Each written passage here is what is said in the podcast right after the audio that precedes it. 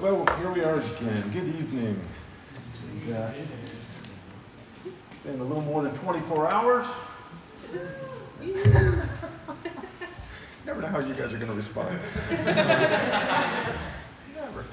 Uh, it has been great. It really has over the last uh, twenty-four hours. Uh, to be able to sit with many of you and just to talk, get to know who you are, a little bit of your lives, things you think about, things you don't think about, that kind of stuff. And uh, uh, thank you for your kindness and patience shown towards uh, my wife and me. Uh, one thing I probably should have said last night when we were together, and I meant to say it again this morning, I forgot. Um, and I say this uh, because I know my wife, Cho, would want me to say this. Uh, I do know this because we've had this discussion countless of times. Uh, but for those of you who do not know, uh, fourteen years ago, I think so, fourteen years ago, um, without getting to a bunch of details, uh, in Dodge Province. What's that? Get into details. No, no, no, we don't have details tonight. I don't know. Around the fire, we can get to details. Um, uh, but fourteen years ago, I believe, uh, in God's providence, my wife became ill, uh, could have killed her. God spared her life, but uh, in what was very much uh, life-changing for us, and in many ways for, for Luke and uh, our other children, um, it affected a part of my lovely bride's brain uh, that controls her short-term memory. Um, so her long-term memory is fine. She remembers everyone's birthdays that she grew up with and things like that. Uh, but as, as far as short-term, so if you happen to be sitting with us and we're talking, and she asks you a question that she just asked you three minutes ago, that's the reason why. Uh, it's not that she's not listening or she doesn't care. It's just she has short-term uh, memory struggles. So appreciate your patience with that, and I know that she would want you to to know that. So. I invite you to turn, if you're not there already, to Galatians, Galatians chapter three. Make sure I'm in the right spot here. That doesn't look right. Yeah, it is. Okay. Two? Is that right? Two? We have two in the book. Two. Why do I have? Oh, it is two. Yeah, I wrote it down. I'm like, wait, I'm looking at it here. I'm like, uh, I'm not ready to, per- to speak on that. Uh, thank you. Yes, it is chapter two. Thank you. Um, some of you are looking at the title, Free to Stop Trying. And I know what you're thinking. You're like, gee, this is it. This is the one I've been waiting for. This is a doctrine I can get behind. I'm going to take notes. I'm going to rip it out. I'm going to, when I go home, I'm going to take my end of the year report card and show it to my parents. See, preacher said I can stop trying. Woo!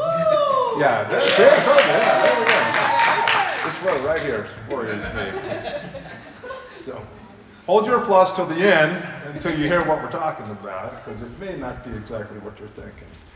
Uh, but yes, uh, Galatians two, uh, and we really are going to focus largely on just one verse this evening, verse twenty.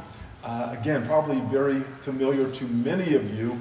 Uh, a little different than what we've done in the first two sessions, because the first two we looked at what we call narratives, right? These were stories, uh, though they dealt with real individuals, they were stories where this is uh, teaching, right? What we call didactic teaching. So it may be slightly different than what we've done up to this point. Uh, to set the context, because we always want to get at least the immediate context, and we can look at the larger context in a moment, we're going to back it up all the way to verse fifteen and down to the end of uh, the, the chapter uh, so that we have the, the context going into this.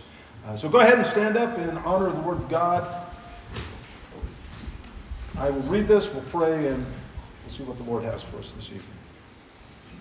Paul, writing to the believers in Galatia, he writes, "We are Jews by nature, not sinners from among the Gentiles. Nevertheless, knowing that a man is not justified by the works of the law, but through faith in Christ Jesus, even we have believed in Christ Jesus, so that we may be justified by faith in Christ and not by the works of the law. Since by the works of the law, no flesh will be justified. But if, while seeking to be justified in Christ, we ourselves have also been found sinners, is Christ then to be minister of sin? May it never be. For if we rebuild what I have once destroyed, I prove myself to be a transgressor. For through the law I died to the law, so that I might live to God. I have, and this is the verse that we're going to focus on, I have been crucified with Christ.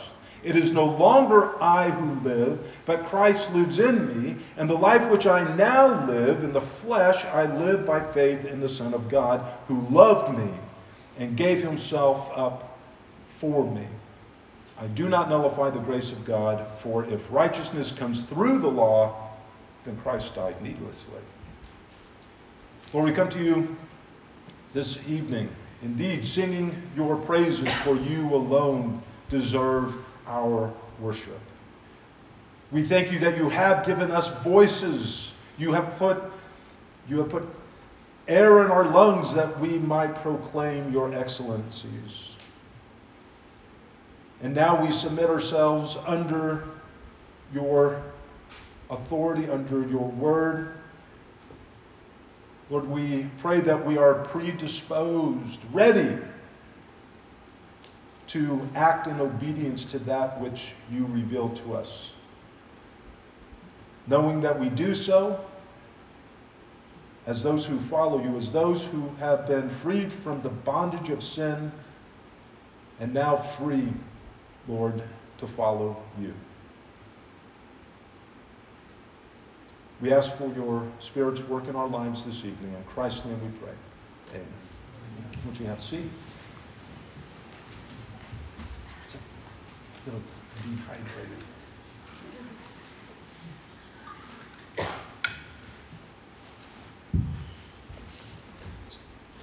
When I uh, was growing up, this may not come as any surprise to some of you, uh, I grew up as a Batman fan. Yeah. Thank you. Thank you. Thank you. Still somewhat of a Batman fan. Yeah. And uh, I mean, there's, uh, if I had a picture, if I knew where it was, we'd put it up there, but probably in a landfill somewhere now. But there's even a picture of me about Jericho's age on a like a little tricycle with a shirt with Batman on it. Already at that age, I was a Batman fan. And as hard as I've tried with my grandson, I feel like a failure. He's a Spider-Man fan. It's, it's not even the right universe. Be that as it may, God's grace is sufficient. But I grew up as a Batman fan as, right, what I grew up was with the Adam West, you know, Batman. And even as a, as a kid, a little bit older than Jericho, uh, I've got a brother who, well, I've got a, I still do. Uh, I've got a couple of brothers and a sister, but a brother that we shared a room together for probably the first, I don't know, fifteen years of our lives. And we had bunk beds when we were kids. And we loved Batman. We wanted to be Batman. So uh, for some reason, we had a leather whip. Uh, I don't know what that was all about. Uh, but we thought it would be brilliant to tie one end of the the whip to the top of the the bunk bed, and we've got a bat pole. And we discovered something. We discovered gravity. Wham! We just, because you don't go headfirst down a bat pole. Don't do that. That's bad. Uh, especially when the whip comes off and you, you discover things that you didn't want to discover. So when I had heard, I had waited for a decade, that's not exaggeration, there had been talks that they were going to be making a new Batman. Since like nineteen eighty, they were talking about this. So when I heard that they were coming out in nineteen eighty-nine with a new Batman, a serious Batman, right? I was thrilled. It was funny, as we were driving up here yesterday, we were coming through V-Town, you know, Vallejo, the hood. As we were coming through, uh, I was pointing out to my wife, because that's when we first married, that's where, where we first lived. And as we were coming, I said, there used to be past the, the Target, there was a theater up there, that was the new theater. I said, that's where we went and saw Batman back in nineteen eighty-nine. The reason why that was funny is because that was the only movie to this day that I ever got in line early to see. I had to beat the crowds. So I got there at ten a.m. and was wondering, what's wrong with these people? Why aren't there other people here at ten a.m.? No one else showed up till five p.m. but I was the first one. So I'm, I'm somewhat of a, a Batman fan. I was so excited um, to see this movie. And in this, one of the, I believe one of the better Jokers, uh, Jack Nicholson, uh, Ledger's overrated. I lost half of you right there. There is a line in there that that just is so good. If you know the story, right? Joker, well, before he's Joker, right? Uh, but he falls into some acid and they think he's dead. Don't want to spoil it for you, but but that's what creates, right, his distortion in his face. And as he's talking with some other people, Uh, he, he comes up with this great line. He says, I've been dead once already. It's very liberating. I thought, that is so profound. I've been dead once already. He, in a sense, he's been freed. He says, it's so liberating. A death of an old self gives rises, gives rise to a new self. Or to put it another way, where there is death of that which once had a hold on us, it frees us once that dead, that death has taken place. It could be the death of protecting your image. When that's gone, right, you no longer have to. The death of protecting prosperity. When that's been taken from you, well, I don't have to pursue that anymore and everything that's attached with it. The death of protecting comfort. We live in, most of us live very comfortable lives. Most of us do. And there are things we do to make sure that that is not harmed. And sometimes God takes that from us as, oh, we're going to, we're going to hit the reset button for you. We mentioned the rich young ruler this morning from Luke eighteen, right? The one who comes to to Christ and wants to believe he, he's got everything going for him. He's a perfect example of one uh, of when that doesn't happen, because he was so worried about protecting this life that he had and that he loved so much that he couldn't come to the point. His heart was not in that place where he could say, yeah, I will deny all this. I don't need this stuff because there's a new life in following this Jesus. So this evening, I want us to, to consider just two characteristics of our new life that Paul's going to talk about. He says he's got this new life in Christ and how it frees us to stop trying. Now, that's, that stop trying phrase, I, I trust, will make sense to us before we leave here this evening, because I have a feeling it may not be what you think it is. But I could be wrong. So two characteristics of our new life in Christ and how it frees us from stop trying. The first is this. In Christ, this is kind of the, the, the theology behind this. In Christ, the futile, this is going to be very wordy, so I'll say it like three times. The futile and frustrating attempts to earn God's favor are put to death. I'm going to say that again. In Christ, if you are in Christ, if you have been freed indeed, the futile and frustrating attempts to earn God's favor are put to death. Do I need to say that one more time? Yes. Okay, not a problem. The futile and frustrating attempts to earn God's favor are put to death. Quick background. To, to Galatians. Now, we're going to be talking about some mature themes here tonight, so I'm going to trust that you're more mature than the sixth graders I teach during the school year. But Galatia uh, was uh, a city, a town within the Roman Empire that was, when it was settled, when it was first established, it was known as the region, Galatia itself, it's actually a region, of slaves and eunuchs. Slaves and eunuchs is what it was known for. Seems like you would want to be known for something else other than slaves and eunuchs. For those of you who don't know what a eunuch is, I, I feel like I need to explain just very briefly. This is why we're not using a PowerPoint tonight.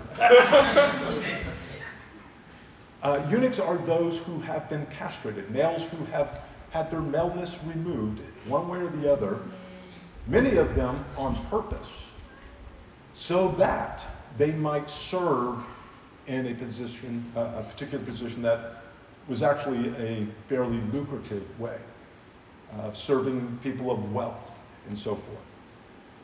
So this is what this region's known as. Now, the reason why I mention this is because Paul's going to pick up on that, and he's going to use language like he does in just about every letter he writes.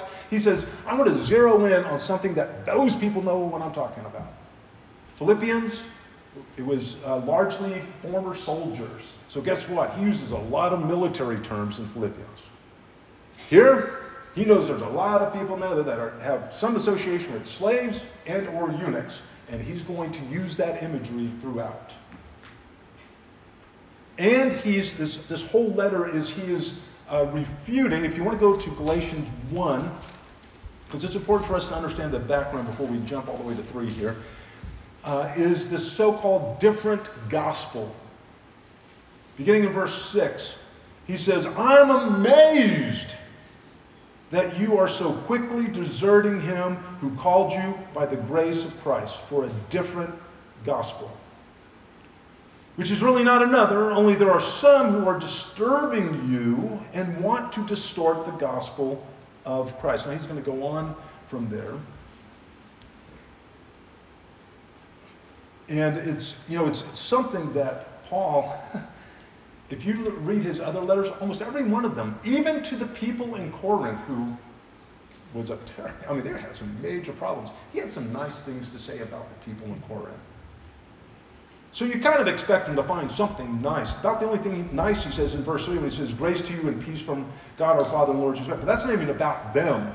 What's the first thing he has to say about them? I'm amazed that you're so quickly leaving the gospel.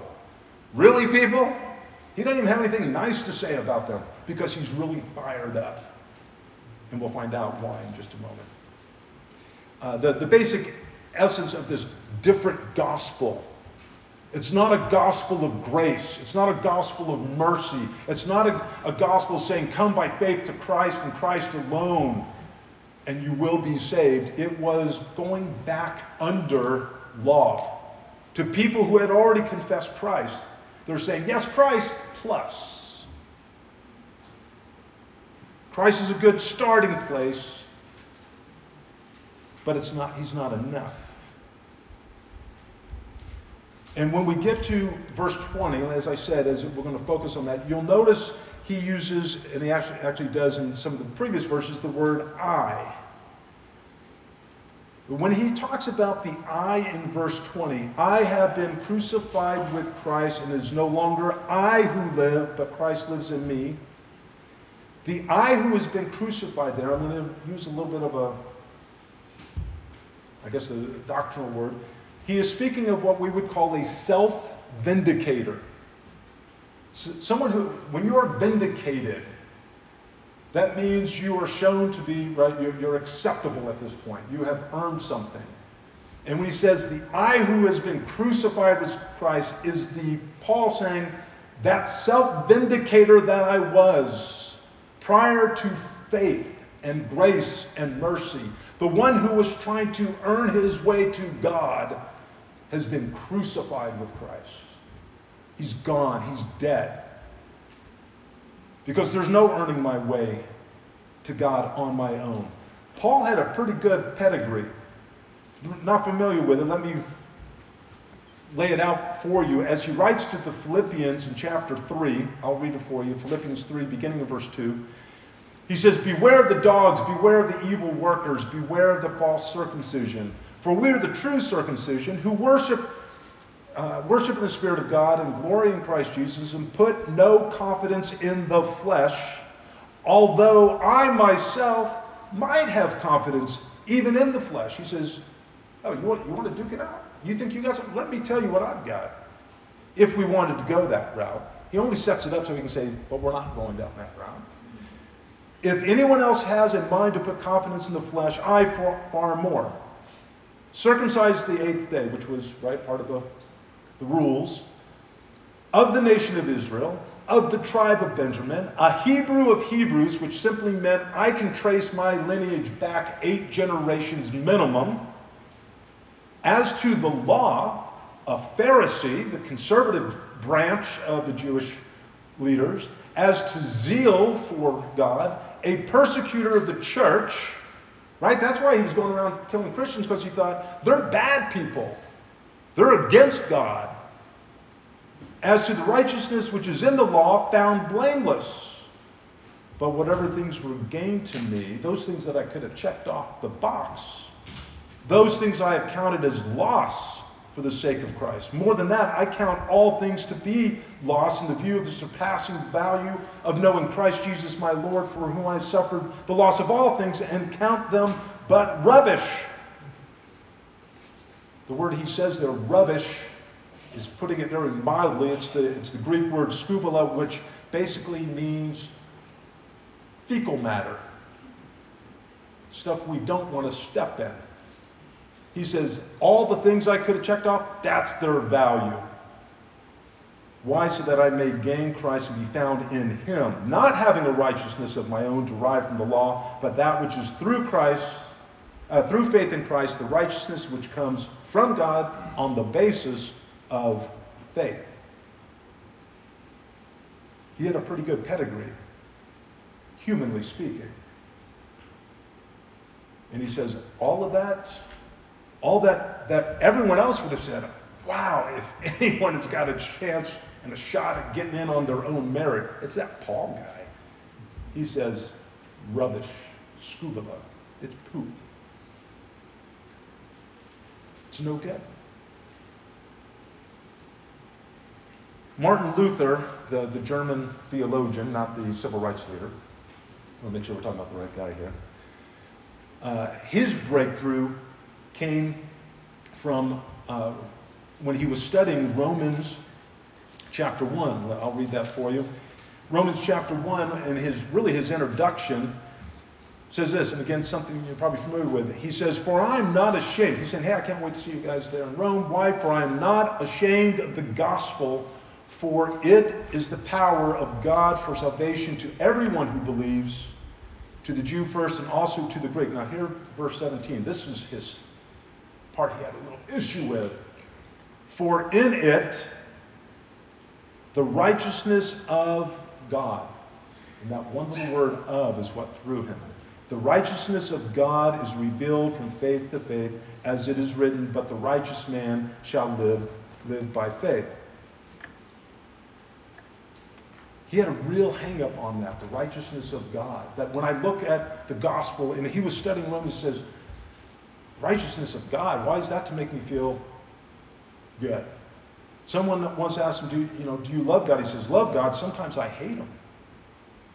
And that's the reason why. Because when he read in the gospel, we see the righteousness of God, he took it, that little of, to mean God's righteousness. And he's saying, how does that help me? All that does is show me that I'm far less than that. I'm condemned. Why? I don't like that. And then he has his breakthrough. He realizes, no, wait. It's not that the gospel simply just shows me God's a holy God and you're not. No, he says, the gospel shows me that while I'm not, there's a righteousness that comes from God, that God gives us by faith in Jesus Christ. It's not my own righteousness, but one that is imputed to us from God. It's of God. It belongs to God that he gives to us. And for him, that was the breakthrough. He said, I was, this is Luther, I was a good monk and kept the rule of my order so strictly that I can say if ever a monk got to heaven by his monastic discipline, that was me. He said, I tried so hard. And then his breakthrough, he says, this, that verse, when he finally understood it, this immediately made me feel as though I had been born again, and as though I had entered through open gates into paradise itself. From that moment, the whole face of Scripture appeared to me in a different light. In other words, when I understand that it's by grace and not by my works, oh my goodness, The Bible has a totally different meaning. It's not just condemnation, condemnation, but I've been freed from my condemnation. And he finally understands that. He's saying this is a gospel of grace. And that is what Paul is saying back in Galatians uh, when he says, I have been crucified with Christ. It is no longer I that live. It's no longer that self-vindicator, the one working his way up on his own, his own merit, but rather fully, it's a gospel of grace. So first, in Christ, the futile, frustrating attempts to earn God's favor, put to death. Put to death. And that's what we mean, right? Stop trying. And we're going to unpack that a little bit more. Secondly, this is where we're going to spend most of our time this evening. In Christ, this one's nice and short for you, you are alive and free. In Christ, you are alive and free. I know we've been talking about that so far all week. We're going to keep talking about it. So I don't want to spend a lot of time actually unpacking that, that you're alive and free, because we've been talking about that. We've said it so many different ways. What I do want us to consider this evening, and really it's the second half of verse twenty, is this. There's a problem with this, that you are alive and free. And here's the problem that many of us, most of us, I dare say all of us, will struggle with at some point in your Christian walk if you're a follower of Christ. We don't act like we are alive in Christ. That's the problem. We don't act like it. And there's a number of reasons why we don't act like it. There are hindrances to us being fully alive in Christ. Right? Paul says, "And the life which I now live in the flesh, I live by faith in the Son of God who loved me and gave himself up for me." I believe there are three hindrances to being fully alive in Christ. All three, and we're going to outline these for you, all three resurrect, if you will, the old self-vindicator. Brings back to life, even for the those who are following after Christ, the one who says, I got to get back on the treadmill trying to earn my way back to God. The first one is what I'm calling Godward, Godward, our relationship as it faces God. And say, how could that possibly resurrect the self-vindicator? Let me, let me put it this way. Let me start by posing a question posed by an author of a book called Surrender to Love, David Brenner. He asked this question, and, and when I was reading it, it stopped me in my tracks. Maybe it won't have the same effect with you, but oh my goodness. I just stopped and I had to think about this. It's a simple question, but I believe profound. Don't give your answer. This is not where you're participating freely, but I do want you to think about it. I, I, I want you to consider. Maybe you even need to write down the answer privately, because I want you to put down, I want you to think your first response. Don't overthink this. Imagine God thinking about you. Not just people. Imagine God thinking about you. Here's the question. What do you assume God feels when you come to mind? Imagine God thinking about you. What do you assume God feels when you come to mind? I think that is such a revealing question. Not to overstate, because if you think about it too, like, well, you know, I'll point to some things in Romans and Ephesians. And no, no, no. What do you really believe God thinks when he thinks about you?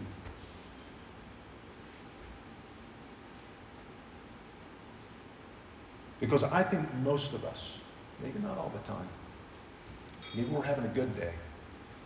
But I think far too often we think God, while he's still our Father, he's standing there like this, if I can say so without being blasphemous. Maybe he's standing like this. Maybe he's shaking his head. I think that's how many of us think about God when he's thinking about us. Thinking, there he goes again. After all I've done for him, disappointed me again. I think that's what we think God thinks about us. And I'm here to tell you, God's love, God's love for you, if you are his child, God's love for you is neither diminished nor increased by your obedience or disobedience. Now, some of you have a hard time with that. You think that can't be right. We're going to unpack that a little bit more. Please stay with me. But God's love for you is not diminished. He doesn't love you less because you had a bad day. And God's love for you does not increase because you had a good day.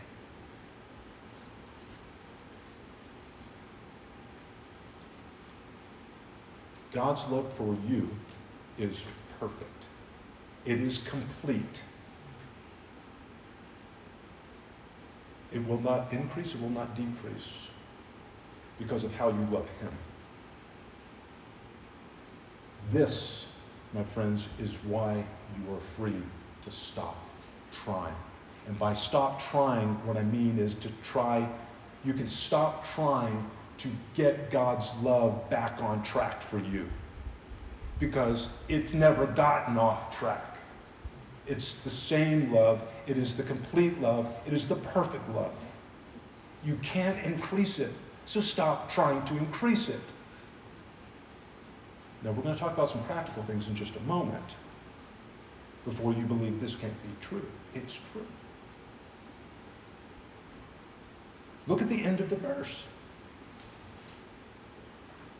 The life which I now live in the flesh, I live by faith in the Son of God, who loved me and gave himself up for me. The Christian who lives in bondage, as if they weren't free indeed, always calls into question the love of God. Because you are saying, yes, I know, but do you know what I've done? No, I don't. But he does. According to Paul, he loved you and gave himself up for you. His love will not increase. It will not be diminished. He has perfect love for you, but that is part of the problem with our relationship with our God and living freely and and being able to live as if we are alive in Christ is because of we, we just can't accept for some reason that God would love us. Secondly, we'll come we're going to circle back and talk about some of the practical things on that. I can see some of you still wrestling with it. That's fine. Wrestle with it. Please wrestle with it. Secondly is outward, or we could just simply say others. Others are going to be like a stumbling block, if you will. Resurrect that, that old self-vindicator, the one who trying to earn their way back, their favor back with God. We're not talking about, and, and Paul's actually attacking something a little bit more serious. We're not talking about someone trying to necessarily earn their salvation. I'm assuming, and this is a huge assumption, that most of you who are following Christ, you, you've been taught well and you know, I can't lose my salvation if I'm truly saved. I realize there are people who are out there who will teach that, right? I mean, if you had a bad day today and today you die, you might not be with Christ. You blew it. Okay, I'm, I'm going to make the assumption most of you realize, no, if I'm in Christ, I'm secure. But we bring back that self-vindicator because we believe somehow we've diminished the love of God. And others don't help us in this.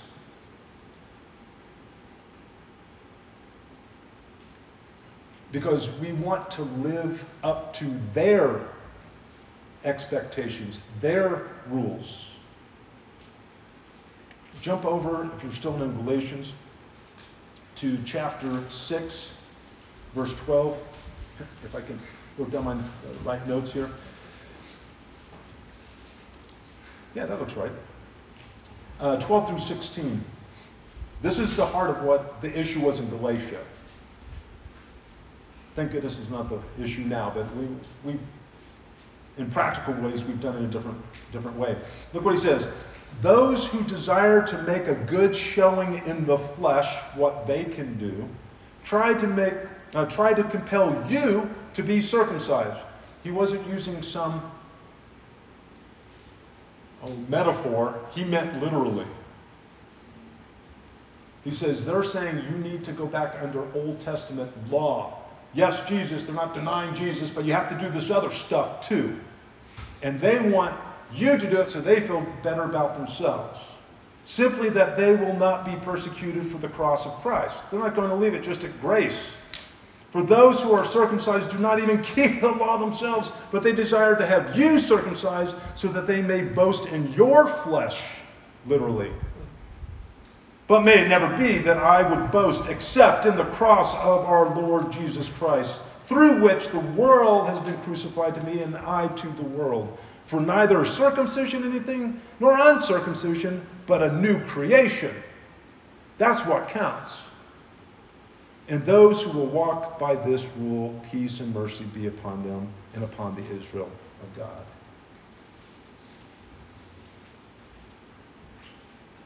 He's saying they, they want you to come under their rules, what they think it means to be a good Christian, a complete Christian.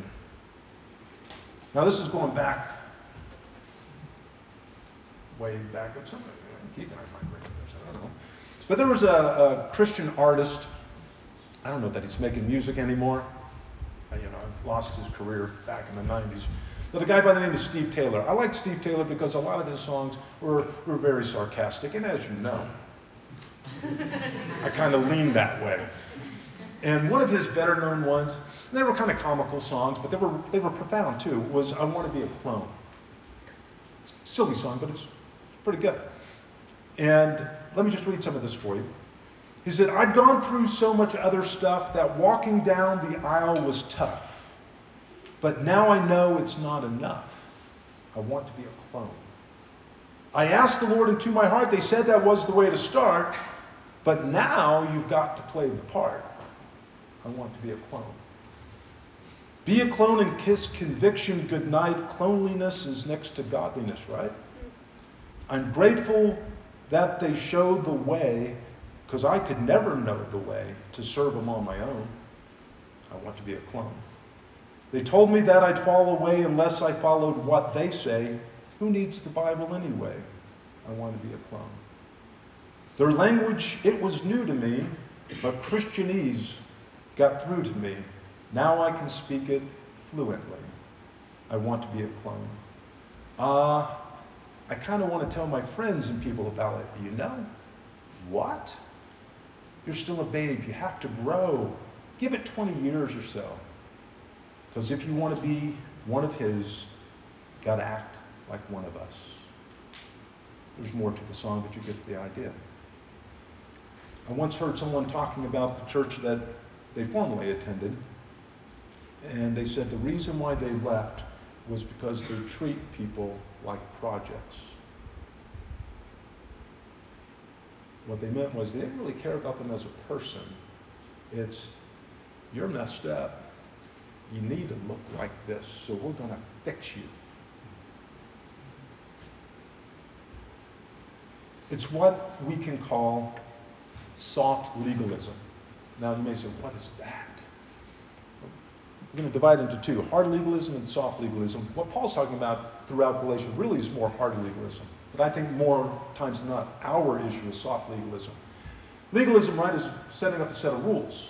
Hard legalism, what Paul's dealing with, is you are not saved unless you do this. That's what they were saying. Jesus and circumcision. Otherwise, you're not in. Hard legalism. That's why Paul comes out swinging. Soft legalism is saying if you're saved, but if you want to be a good Christian, a growing Christian, a sanctified Christian, here's your list. Do's and don'ts. That someone else comes up with. They make it sound like it's from the Bible, but you dig deeply enough and you realize, no, it's just what they're saying makes a good Christian. That's soft legalism. Paul's a little, takes a different approach. If you remember, right when he's uh, writing to in the Corinthians, one of the issues was eating meat that had been sacrificed to idols. No one was saying that was an issue of salvation. They were just saying that the people who had come out of paganism and, and uh, idol worship, they're like, oh, I can't eat that. No, you know, if you're a good Christian, you wouldn't eat that because it was served to idols. Paul's saying, you know what? Those idols are nothing. They're just stone, made out of wood. They're nothing. Are you free to eat that meat? Yes, you are. You're free to do so. Should you eat that meat in front of someone who has an issue with it? No, you shouldn't. Put aside your freedom for the sake of the brother. You're going to run that brother over a piece of meat? Right? And then there's all these kinds of things that soft legalism.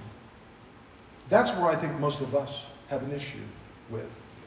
Paul writes to the Romans uh, in uh, chapter fourteen, he says, now accept the one who is weak in faith, but not for the purpose of passing judgment on his opinions. One person has faith that he may eat all things because he is, uh, he is weak, uh, he, but he who is weak eats vegetables only. You vegans out there, sorry. I'm joking. It's a joke.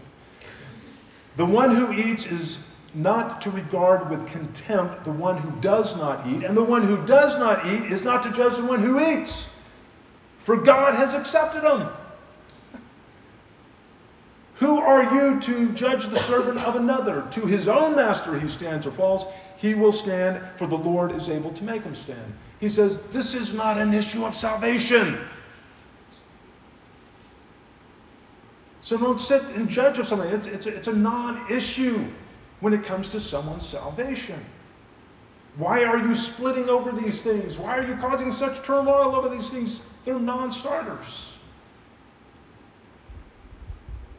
But oftentimes, we can allow those issues from others to keep us to know the joy that we have in Christ, to know the freedom that we have in Christ, and, and feeling like God is doing this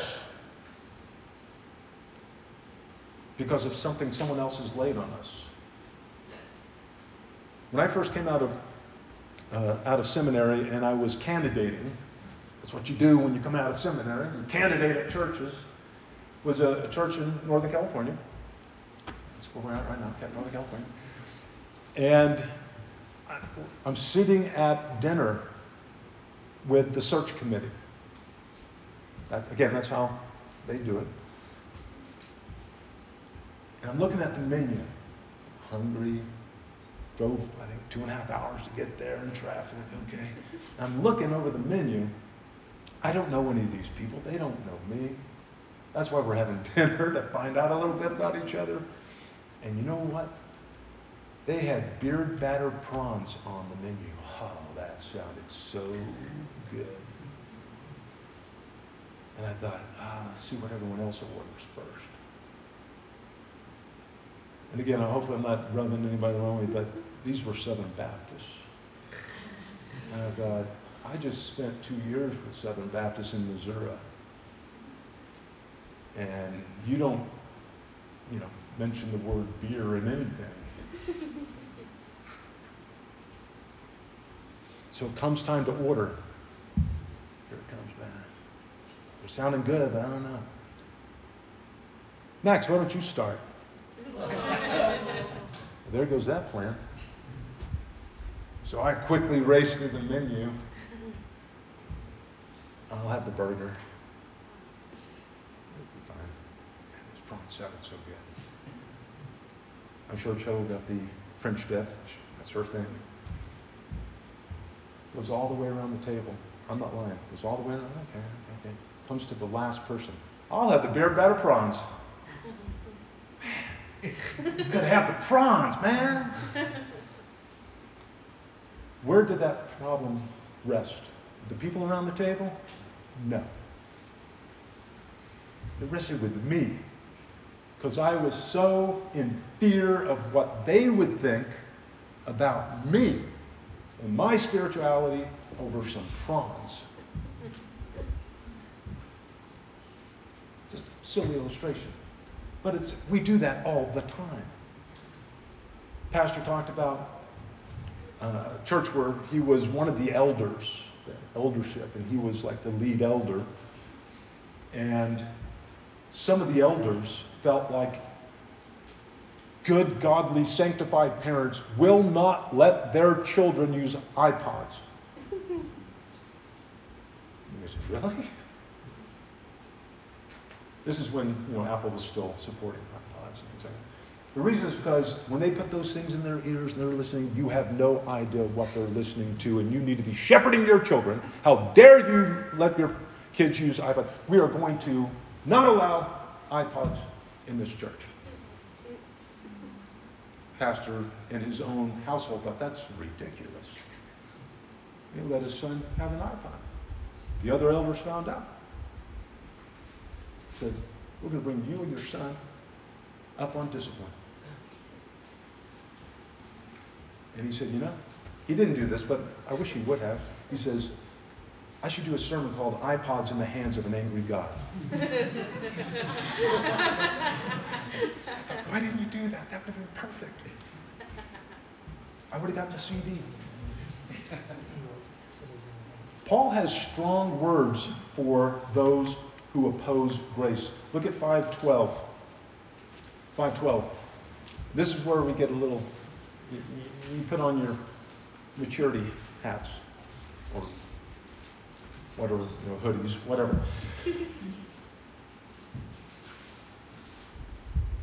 He says, and we're just going to cut to the chase here, I wish that those who are troubling you would even mutilate themselves. Really what he's saying, and I pardon you for this, this is being recorded, huh? Basically he's saying, I wish they would just cut it off. That's strong language. He says, they want you to be circumcised. I just wish they would just mutilate themselves. He's mad because they're messing with the gospel.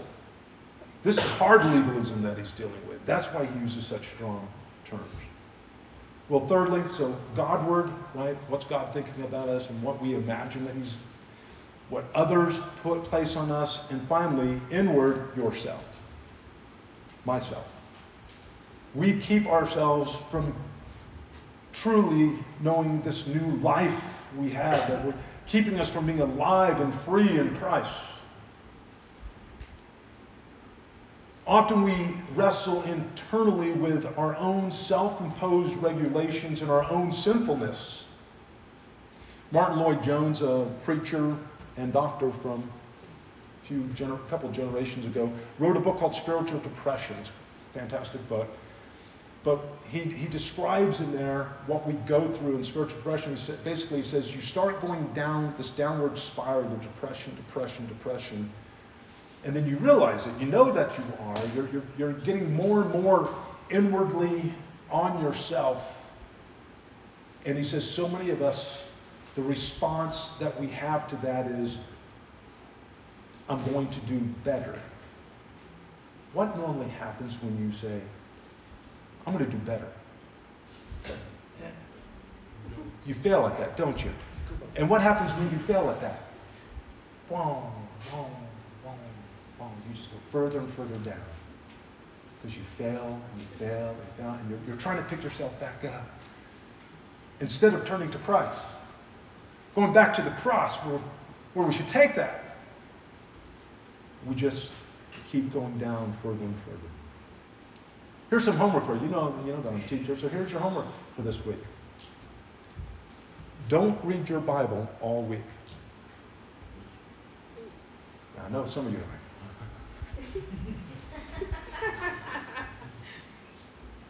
Some of you are about ready to walk out, I know. Some of you are cringing, cringing not because it is such a precious time for you, but because it is something you feel you must do. There's a difference, a huge difference in those two things. Or possibly you feel that God is going to be angry with you or that you are unspiritual in some way. Now, having said that, keep reading your Bibles. We're providing you time with that during this week to do so.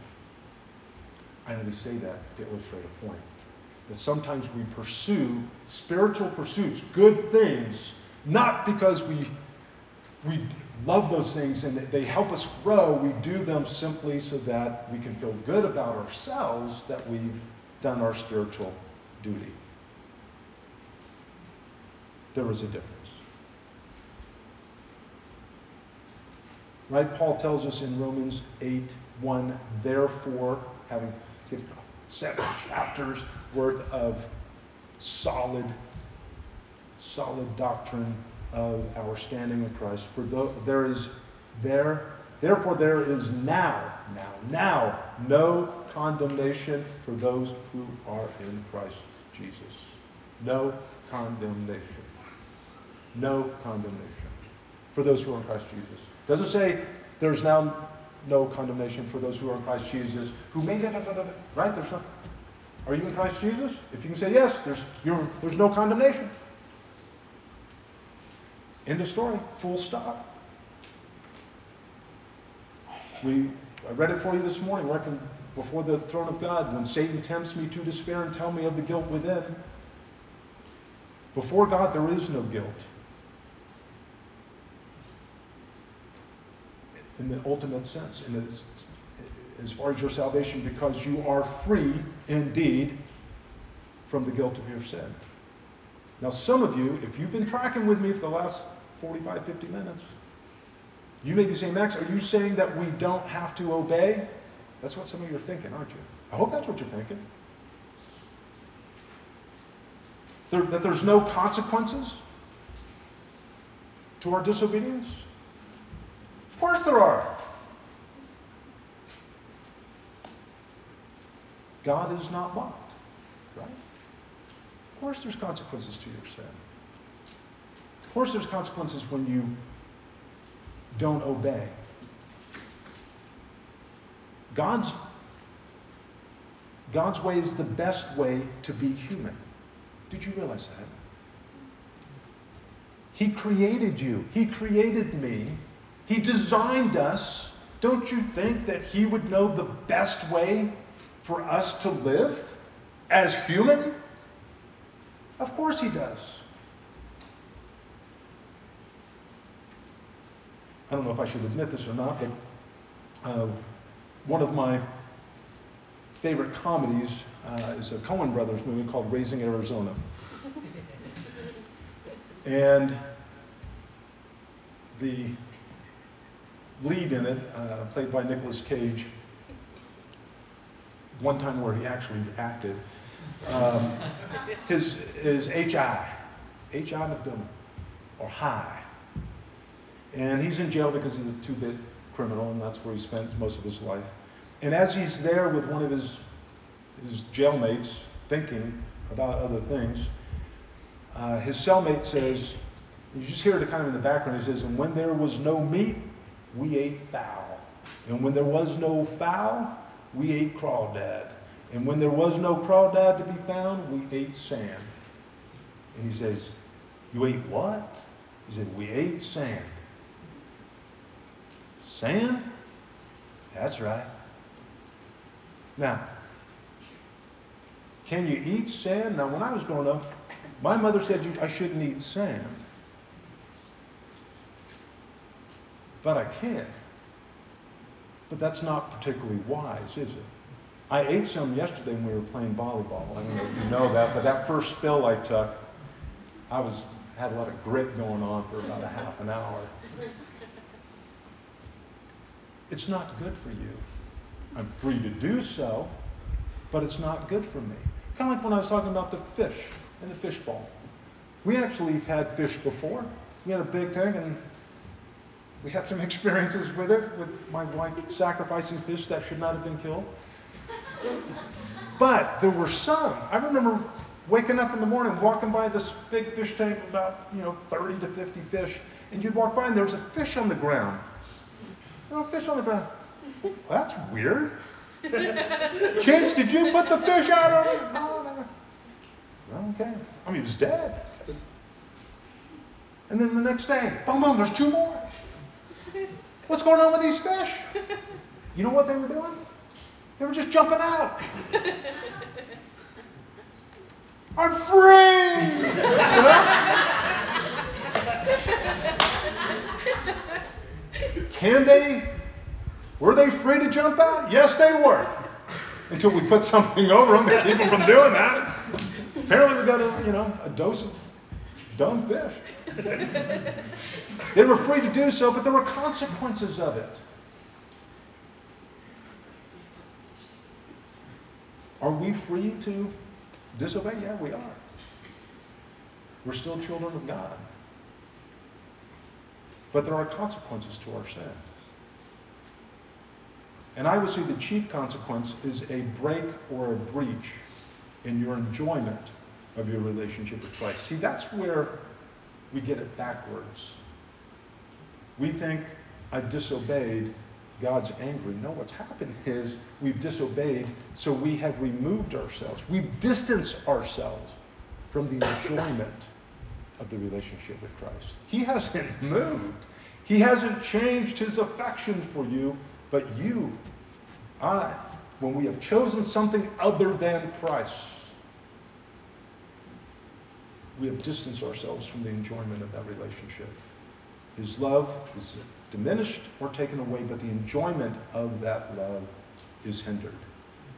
Our relationship with God is grace-based. Always has been, always will be. Let me ask you this. Have you ever been accused of saying that sinning doesn't matter, like some of you were starting to accuse me of a few moments ago in your mind? Has anyone ever accused you that you believe that once you just go ahead and sin because it's all about grace anyway? You should be accused of that every once in a while. In Romans six, this is what Paul raises. Where are you guys in Romans right now? In eight? Okay, so you, you guys are going to know this inside out or backwards. Yeah. What shall we say then? Are we to continue in sin that grace may increase? Now, I know you know the response, but Paul raises the question. What shall we say then? Are we to continue in sin that grace may increase or grace may abound? Why does he ask the question? Why does he put it in writing? This is where you can participate. It's the natural, logical presumption. Yeah. He knows that's what they're thinking. He says, you guys read the first five chapters. Your conclusion is going to be, Paul, you're saying it doesn't matter. Now, he's going to answer and says, may it never be. How shall we who died to sin still live in it? And he says, but at least you're tracking with me. You're understanding that, are we really that much in grace that it seems like you're saying that disobedience doesn't matter? Saw the new Batman recently. Not going to spoil it for you. But we went and saw it with a bunch of people. Went with someone who had never seen a Batman movie. I'm like, oh, that's probably not the first one you should see.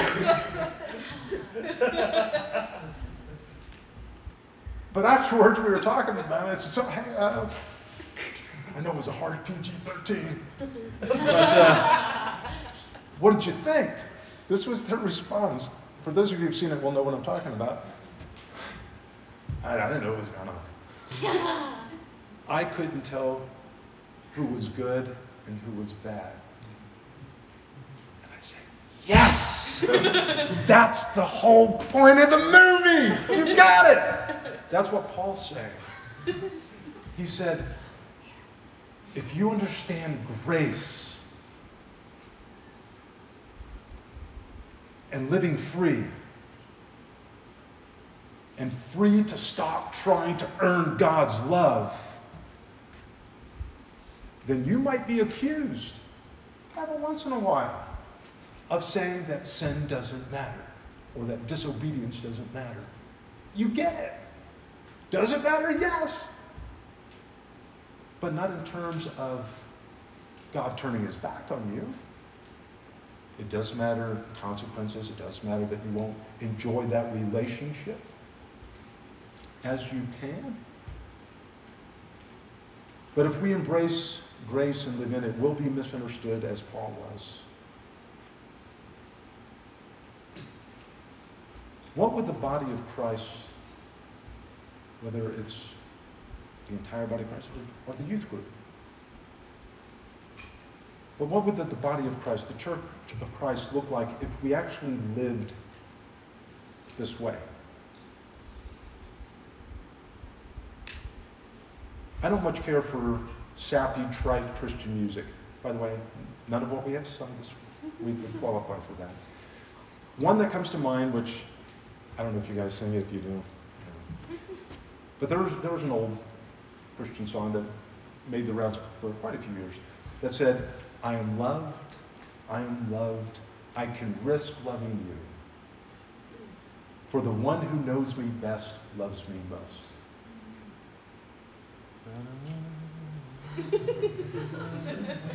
Yeah. I used to hate that song. Oh, man, it's so circusy. But you know what? I have to admit it. I kind of like it now.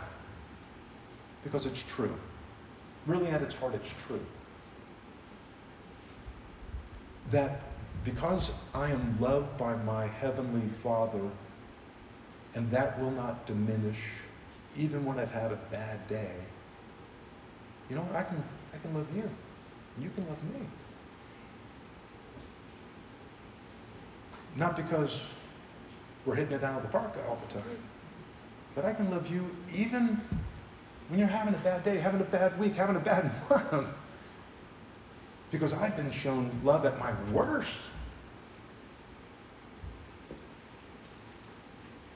I can love you too. Some of you here this evening have never really encountered a loving Christ. Because you're still trying to earn it. You just will not accept that if the Son makes you free, you are free indeed, and it's grace-based. You're still trying to work it out on your own. And I, I, I want to implore you to, to encourage you to come as you are, empty-handed. Come broken. Come with your sin. He will not cast you out. If you are a Christian, been walking with Christ for years or for a week, stop trying to earn God's love. You have it. He loved you when you were still in your sin, right? Do you think that's diminished? You know this passage, or you're coming up to it soon. Romans eight, beginning in verse thirty-five. Who will separate us from the love of Christ? The immediate answer is no one, but Paul's not going to give us any wiggle room. Who will separate us from the love of Christ? Will tribulation, or distress, or persecution, or famine, or nakedness, or peril, or sword? Things that many Christians, right? External things they would have faced then. Some Christians today face these things. Just as it is written, for your sake we are being put to death all day long. We were being considered as sheep to be slaughtered. But in all these things we overwhelmingly conquer through him who loved us. For I am convinced that neither death, nor life, nor angels, nor principalities, nor things present, nor things to come, nor powers, nor height, nor depth, or any other created thing. That includes you, Christian, and your sin. Can separate us from the love of God. Why? which is in Christ Jesus our Lord. It's based on Christ, not your performance today or tomorrow. So stop trying. Start loving. Start living. Let's pray. Our Heavenly Father, we thank you that you call us to yourself. You make us your children. You've called us out of darkness into light.